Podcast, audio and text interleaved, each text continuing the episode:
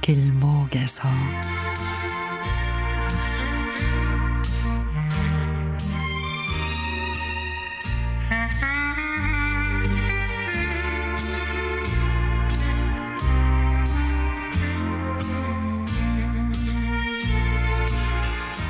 올 추석은 정말 긴 12시간의 여정이었습니다.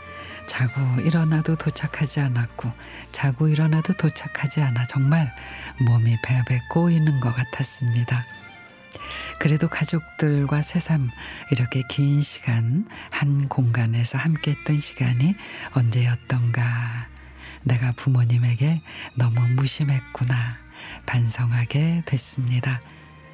앞자리에 탄 부모님은 이런저런 이야기를 하며 지루함을 달래십니다. 라디오 사연을 들으며 공감도 하셨다가 퀴즈를 풀면서 맞네 틀리네 하면서 웃기도 하셨습니다.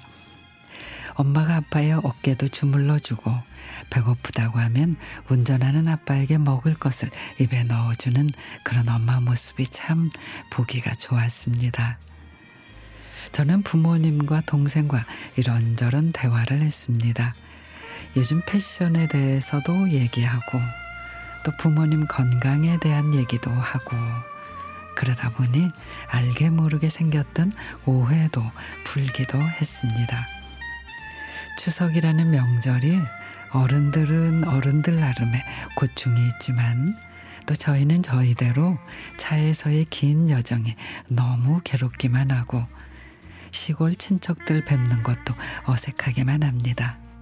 하지만 이번 명절 차 안에서 가족들과의 긴 시간들이 참으로 소중하고 행복하다는 생각을 했습니다.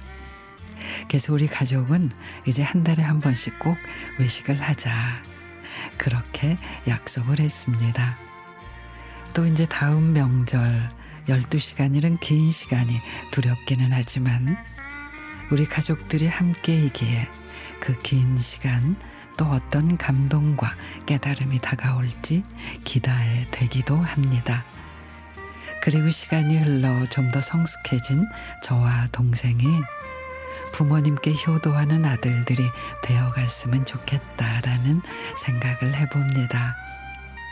어색하고 서툴지만 조금씩 부모님께 사랑을 표현하는 그런 아들이 되려고 노력하려고요.